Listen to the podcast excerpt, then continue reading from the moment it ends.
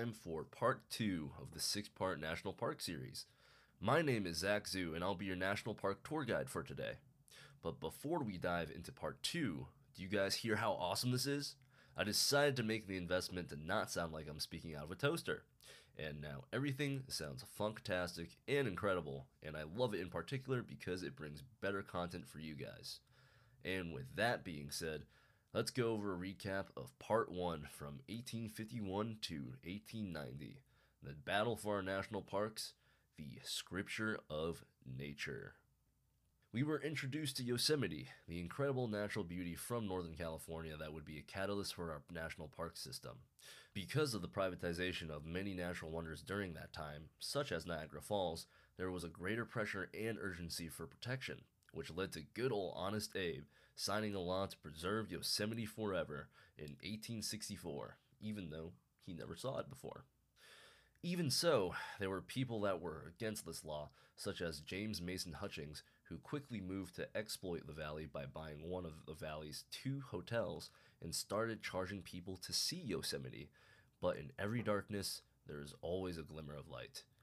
This glimmer of light happened to be good old Scotsman and natural born scientist Mr. John Muir, the ultimate protector of land who was hired by James Mason Hutchings to run his sawmill. Of course, James Mason Hutchings was still encapsulated in legal battles over the beautiful land and ultimately was evicted from his hotel and banished from the valley after he lost a trifling legal battle that left him with nothing. We then moved on to Yellowstone, where rumors of boiling mud and spouting water and steam came out of the ground. Led by Henry D. Washburn and Nathaniel Langford, a businessman who was scouting the area for a railroad company that he was on the payroll for. During the expedition, we also lost track of Truman C. Everts, the dude who went missing for 37 days and somehow survived miraculously. After returning, in the summer of 1871, Ferdinand Hayden would be a driving force in documenting Yellowstone, which in turn led to President Ulysses S. Grant signing a bill that would create Yellowstone National Park, the first national park in the history of the world. With that came many challenges in trying to maintain order for Yellowstone, as many thought it was too big. Yellowstone was in danger, but thanks to General Sheridan's Troop M of the United States Cavalry, Yellowstone would be safe for the next 30 years. And with that, we continue with the story of John Muir, picking up after his efforts of making Yosemite a national park in 1890. Let's move on to part two. But before that, we have to do the Zoopedia fun fact of the week. Thought I forgot, didn't ya? Did you know the average person walks the equivalent of five times around the world in their lifetime? Assume the average person lives until they're 80. They will walk about 110,000 miles in their lifetime. The circumference of the equator is 24,900 miles. It's a good thing I've already walked 100,000 of those 110,000 miles in Home Depot when I was a kid and being forced to go with my dad. And with that being said, let's jump into the Battle for Our National Parks Part 2 The Last Refuge. Let's take a journey.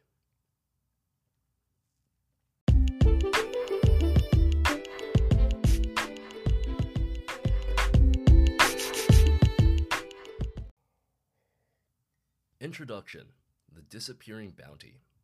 Towards the end of the 19th century, there was a growing awareness that the nation's unrelenting rush to conquer and tame the land had come at a terrible cost. Forests had been devastated, and entire species of animals had been ravaged, all in the name of progress.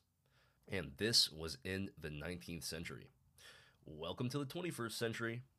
The naturalist John Muir eloquently expressed his concern when he spoke of how the great wilds of our country once held to be boundless and inexhaustible, are being rapidly invaded and overrun, and everything destructible in them is being destroyed.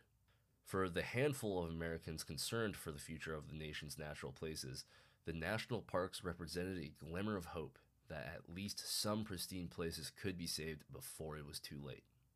Among those concerned few was a young politician, Theodore Roosevelt, who would later become president and whose lasting legacy would be rescuing large portions of America's natural landscape from destruction. Side note Teddy Roosevelt is my favorite president of all time for this specific reason. Before his presidency was over, Roosevelt would create five new national parks, 51 federal bird sanctuaries, four national game refuges, 18 national monuments, and more than 100 million acres worth of national forests. And a partridge in a pear tree. I'm sorry, I had to. The need to protect the parks from ourselves. Although the four national parks that had been established by 1890 were under the protection of the Army, they were by no means out of danger. Park wildlife was routinely killed, livestock overgrazed park meadows, ancient forests were still under threat. Tourists carved their names on rocks and trees. In 1889, the well known English author Rudyard Kipling described his visit to Yellowstone in dispatches that he wrote for overseas newspapers. In those early years, tourists would pour laundry soap into the mouths of geysers in a bid to hasten eruptions. People were insane, and they still are. At the most famous geyser, Old Faithful, women used their hairpins to scratch their names in the bottoms of pools. No clear rules had been set out as to what constituted acceptable behavior in the parks. A refuge without laws. While Congress had created the national parks, it had not made any provision for an authority to oversee them. The cavalry had been sent into Yellowstone as a temporary measure, but by the 1890s, the arrangement had become permanent. It was a mammoth task for the Army to patrol the park's 2 million acres on horseback. While they did their best to stop poachers and vandals, the soldiers had no recourse to punish offenders. No laws had been defined, and so the wrongdoers were only issued warnings, or in severe cases, expelled from the park. Protecting the park was dangerous work. In the frigid winter season, cavalrymen on skis patrolled for poachers. Conditions were often treacherous. Soldiers died in avalanches and snowstorms, or were killed by poachers. This doesn't sound like that great of a gig to me. Getting killed for beaver pelts? Not very cash money, if you ask me. The cavalry was also in charge of patrolling the nation's three other national parks General Grant, Sequoia, and Yosemite. Under Captain Charles Young, the first black man to be put in charge of the national park, soldiers built the first trail to Mount Whitney and erected protective fences around the big trees in Sequoia National Park. Like their counterparts in Yellowstone, the troops in California operated without clear legal authority and had no power to arrest and prosecute criminals. John Muir was extremely grateful for the Army's protective presence. However, to further ensure the Yosemite Valley's protection, Muir wanted it to be transferred from state control to the federal government and made a part of a larger Yosemite National Park. In 1892, Muir and a handful of prominent Californians formed the Sierra Club to help promote Yosemite's protection. George Bird Grinnell and the Audubon Society. The aptly named ornithologist George Bird Grinnell, get it? Because the study of ornithology is the study of birds. George Bird Grinnell, pretty great name. Bird Grinnell was the editor and owner of Forest and Stream magazine and was keenly aware that the nation's bountiful natural resources were not inexhaustible. He could remember seeing immense flocks of passenger pigeons, so numerous that they darkened the sky. While traveling, he had encountered a buffalo herd so vast that his train was forced to stop for three hours while the beasts crossed the tracks. Now, so much wildlife was rapidly disappearing. Passenger pigeons were on the verge of extinction. The country's last remaining herd of wild buffalo, estimated at only a few hundred animals, was in Yellowstone. Passenger pigeons are now extinct, just letting you know. Grinnell used the pages of Forest and Stream to try to point Americans in a new direction. He wasn't against hunting. In fact, he loved to hunt, but he feared that without wise management, there would be nothing left for hunters to shoot. He created the Audubon Society, aimed at stopping the heedless killings of wild birds. Together with rising political star Theodore Roosevelt, he battled to protect Yellowstone. But something was missing there were still no laws in place to give Yellowstone's caretakers clear authority to protect its wildlife. A poacher to the rescue. A poacher named Edgar Howell would soon unwittingly come to their aid when on March 13, 1894, he was caught skinning the carcasses of buffaloes he had shot in Yellowstone. Howell bragged to a reporter that the worst punishment he could receive for his crime was expulsion from the park and the loss of equipment worth $26.75. Wild. That's like four Chipotle bowls. Grinnell ran the story in Forest and Stream and succeeded in creating a public outcry. On May 7, 1894, President Grover Cleveland signed a bill into law authorizing regulations that would finally protect the park, its geysers, and its wildlife. It was known as the Act to Protect the Birds and Animals in Yellowstone National Park. Super creative, right? Muir's preservation versus Pinchot's conservation. In 1891, Congress had enacted the Forest Reserve Act, empowering presidents of the United States to set aside parcels of public land as national forest reserves.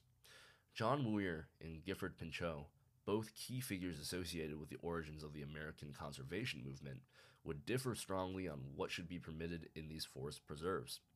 Pinchot was a Yale graduate who had studied forestry overseas and was the first American to declare himself a professional forester. What a fascinating title. I wonder if that's the same feeling as declaring yourself to be a professional podcaster. Haha.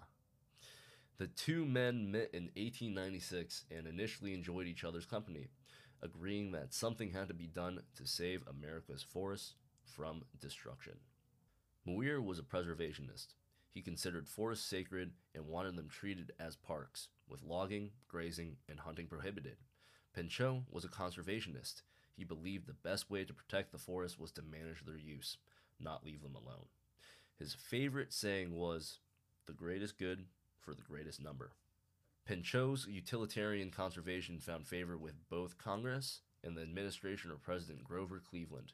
Pinchot was appointed the nation's chief forester, and the national forest became part of the Department of Agriculture to be used and managed like a crop, not preserved like a temple. Muir, who had already witnessed so much devastation by lumber syndicates, doubted that the new National Forest Service could adequately protect the forests.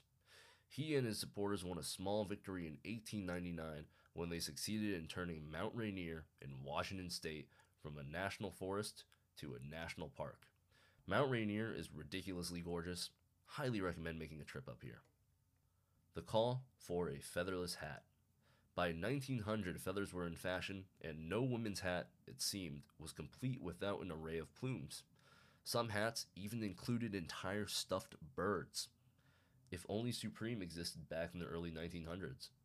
The long white plumes of egrets had become more valuable than gold.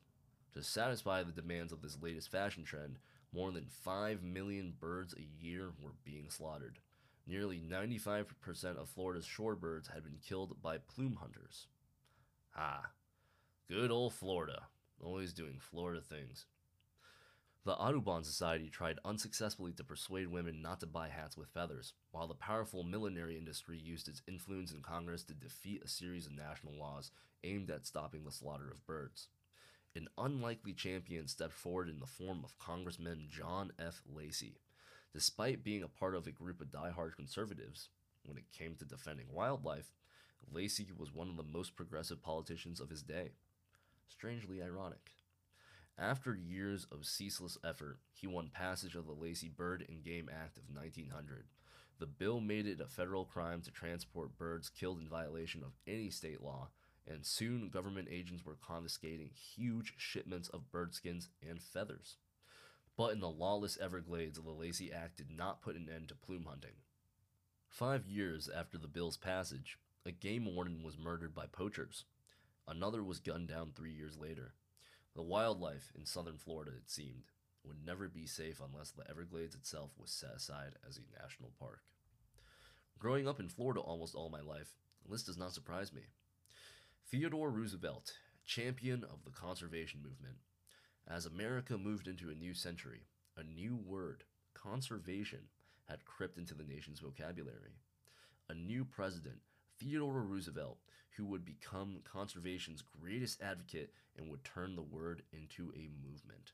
Teddy Roosevelt, what a guy.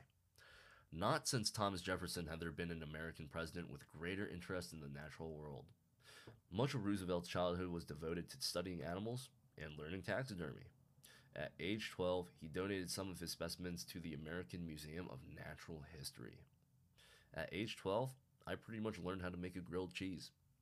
In 1883, after hearing reports about the rapidly disappearing herds of buffalo, 24 year old Roosevelt headed west, afraid that the animals might become extinct before he had a chance to shoot one. He went home not only with a hunting trophy, but with an understanding of what was at stake in the debate about the future of nature in America. Twenty years later, in 1903, he once again boarded a train headed west, arriving just outside of Yellowstone National Park. He was no longer a scrawny and inexperienced Easterner, but a national hero and the youngest president in the United States history. Subtle flex. For the benefit and enjoyment of the people, President Theodore Roosevelt's visit to Yellowstone in 1903 was a break from an eight week national tour during which he delivered over 200 speeches. Yearning to be alone in nature, he immediately set off on horseback with the Army's acting park superintendent, leaving the rest of the presidential entourage behind. Roosevelt delighted in seeing so many animals, especially since the increase in game animals could be attributed to the Wildlife Protection Bill that he, along with George Bird Grinnell and John F. Lacey, had worked so hard to pass. The president was a hunter, and he was itching to shoot something. Since the park managers were killing predators, he hoped a mountain lion would be fair game, until his advisors convinced him that killing any animal in a national park would not be good politics. Probably good idea. At the end of Roosevelt's two week visit, he spoke at the construction site of a new arch at the north entrance of Yellowstone. In his speech, Roosevelt reminded people of the essential democratic principle embodied by the parks. They were created for the benefit and enjoyment of the people. These words were later carved into the arch's mantle as a reminder of why the park was there and for whom. The next stop on Roosevelt's whirlwind tour was a brief visit to the Grand Canyon, where he was overwhelmed by the spectacular vista from the South Rim. The president urged the people of Arizona to keep this great wonder of nature as it now is. They did a great job because I hiked the Grand Canyon this summer, and that shiz was ridiculously insane. The ancient ruins of Mesa Verde. In 1889, rancher Richard Wetherill and his four brothers stumbled across ancient ruins in the cliffs of Mesa Verde in Colorado. They excavated the site, gathering thousands of artifacts which they sold to the museums. The brothers sought to protect the ruins by making Mesa Verde a national park, but the government turned down their request. When authorities tried to stop a Swedish archaeologist from sending a huge shipment of Mesa Verde artifacts abroad, they discovered that they were powerless to do so. There was no law in existence protecting antiquities. And that's how IKEA was invented. No need to fact check that. Richard Wetherill and the discovery of Chaco Canyon. Without any law protecting them, the ruins that the Wetherill brothers had first discovered at Mesa Verde were subjected to looting and vandalism. Without any law protecting them, the ruins that the Wetherill brothers had first discovered at Mesa Verde were subjected to looting and vandalism. Archaeologists were horrified by it all, fearing that a record of an ancient civilization would be lost forever. In their eyes, the Wetherill brothers were as much to blame as anyone else. This was a particularly sore spot for Richard Wetherill, who, despite his lack of a formal education, wanted to be taken seriously as an archaeologist. He had left Mesa Verde to search for other ruins in the southwest.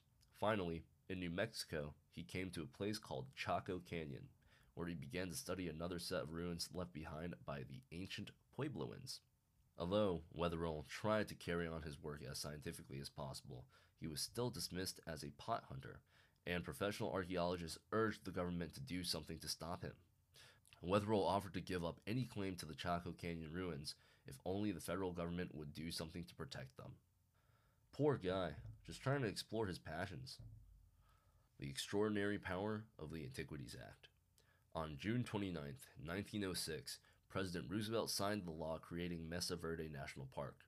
It was the first park created specifically to celebrate a prehistoric culture and its people, and marked a broadening of the park idea.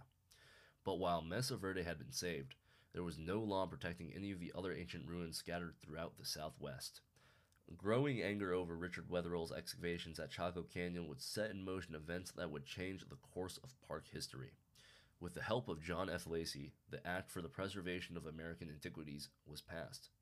Now, any unauthorized disturbance of a prehistoric ruin was a federal crime. The Antiquities Act also gave the president an extraordinary power. the exclusive authority, without any congressional approval, to preserve places that would be called national monuments. What a amazing power. A president's delight. Theodore Roosevelt wasted no time in putting his new powers to use. Devil's Tower in eastern Wyoming became the first of many national parks, and on March 11, 1907, the president did exactly what Richard Wetherill had wanted by creating Chaco Canyon National Monument. Roosevelt would also use the Antiquities Act to protect Muir Woods, an endangered grove of giant coastal redwoods named after his friend John Muir. He would use it again at Muir's request to save an endangered fossilized forest in Arizona that dated back 200 million years. With a stroke of his pen, he created the Petrified Forest National Monument. There was one more national park that President Roosevelt wanted to add to his list the Grand Canyon, which was under threat by developers, miners, and ranchers. But local opposition was so strong that not even he could persuade Congress to act. Roosevelt realized that the wording of the Antiquities Act could be used to his advantage. He created a furor when on January 11th, in 1908, he stretched the act to its limit by declaring the Grand Canyon to be an object of unusual scientific interest and a national monument. Gotta love them loopholes. The death of a valley and its protector.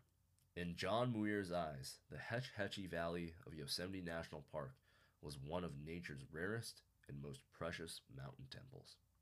When the city of San Francisco, eager to create a better water supply, set its sights on a building a dam in the Hetch Hetchy Valley, Muir embarked on a long and bitter fight to save his beloved temple.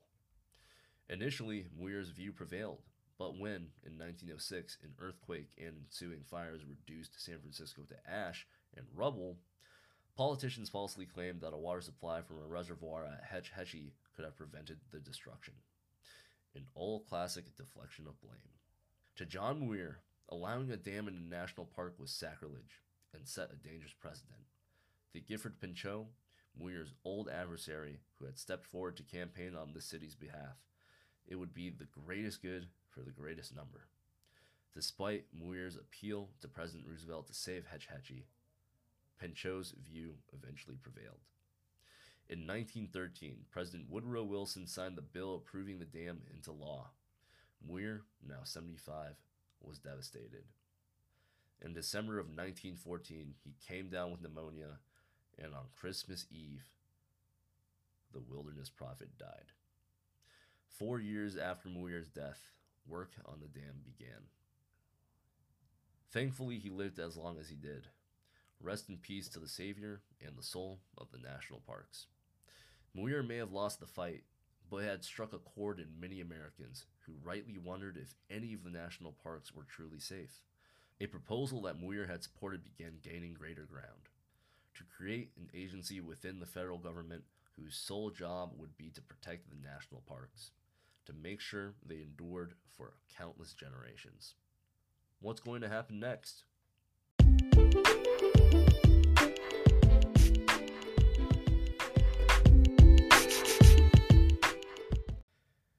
And with that being tied up for this episode, thank you guys so much for listening. Remember, if you have any great ideas, please send them my way at zoopediapodcast at gmail.com. And make sure to stay tuned for part three coming out soon. Hope all of you guys enjoyed learning more about the foundational aspects of the national parks, and I hope all of you have a fantastic rest of your day. Cheers!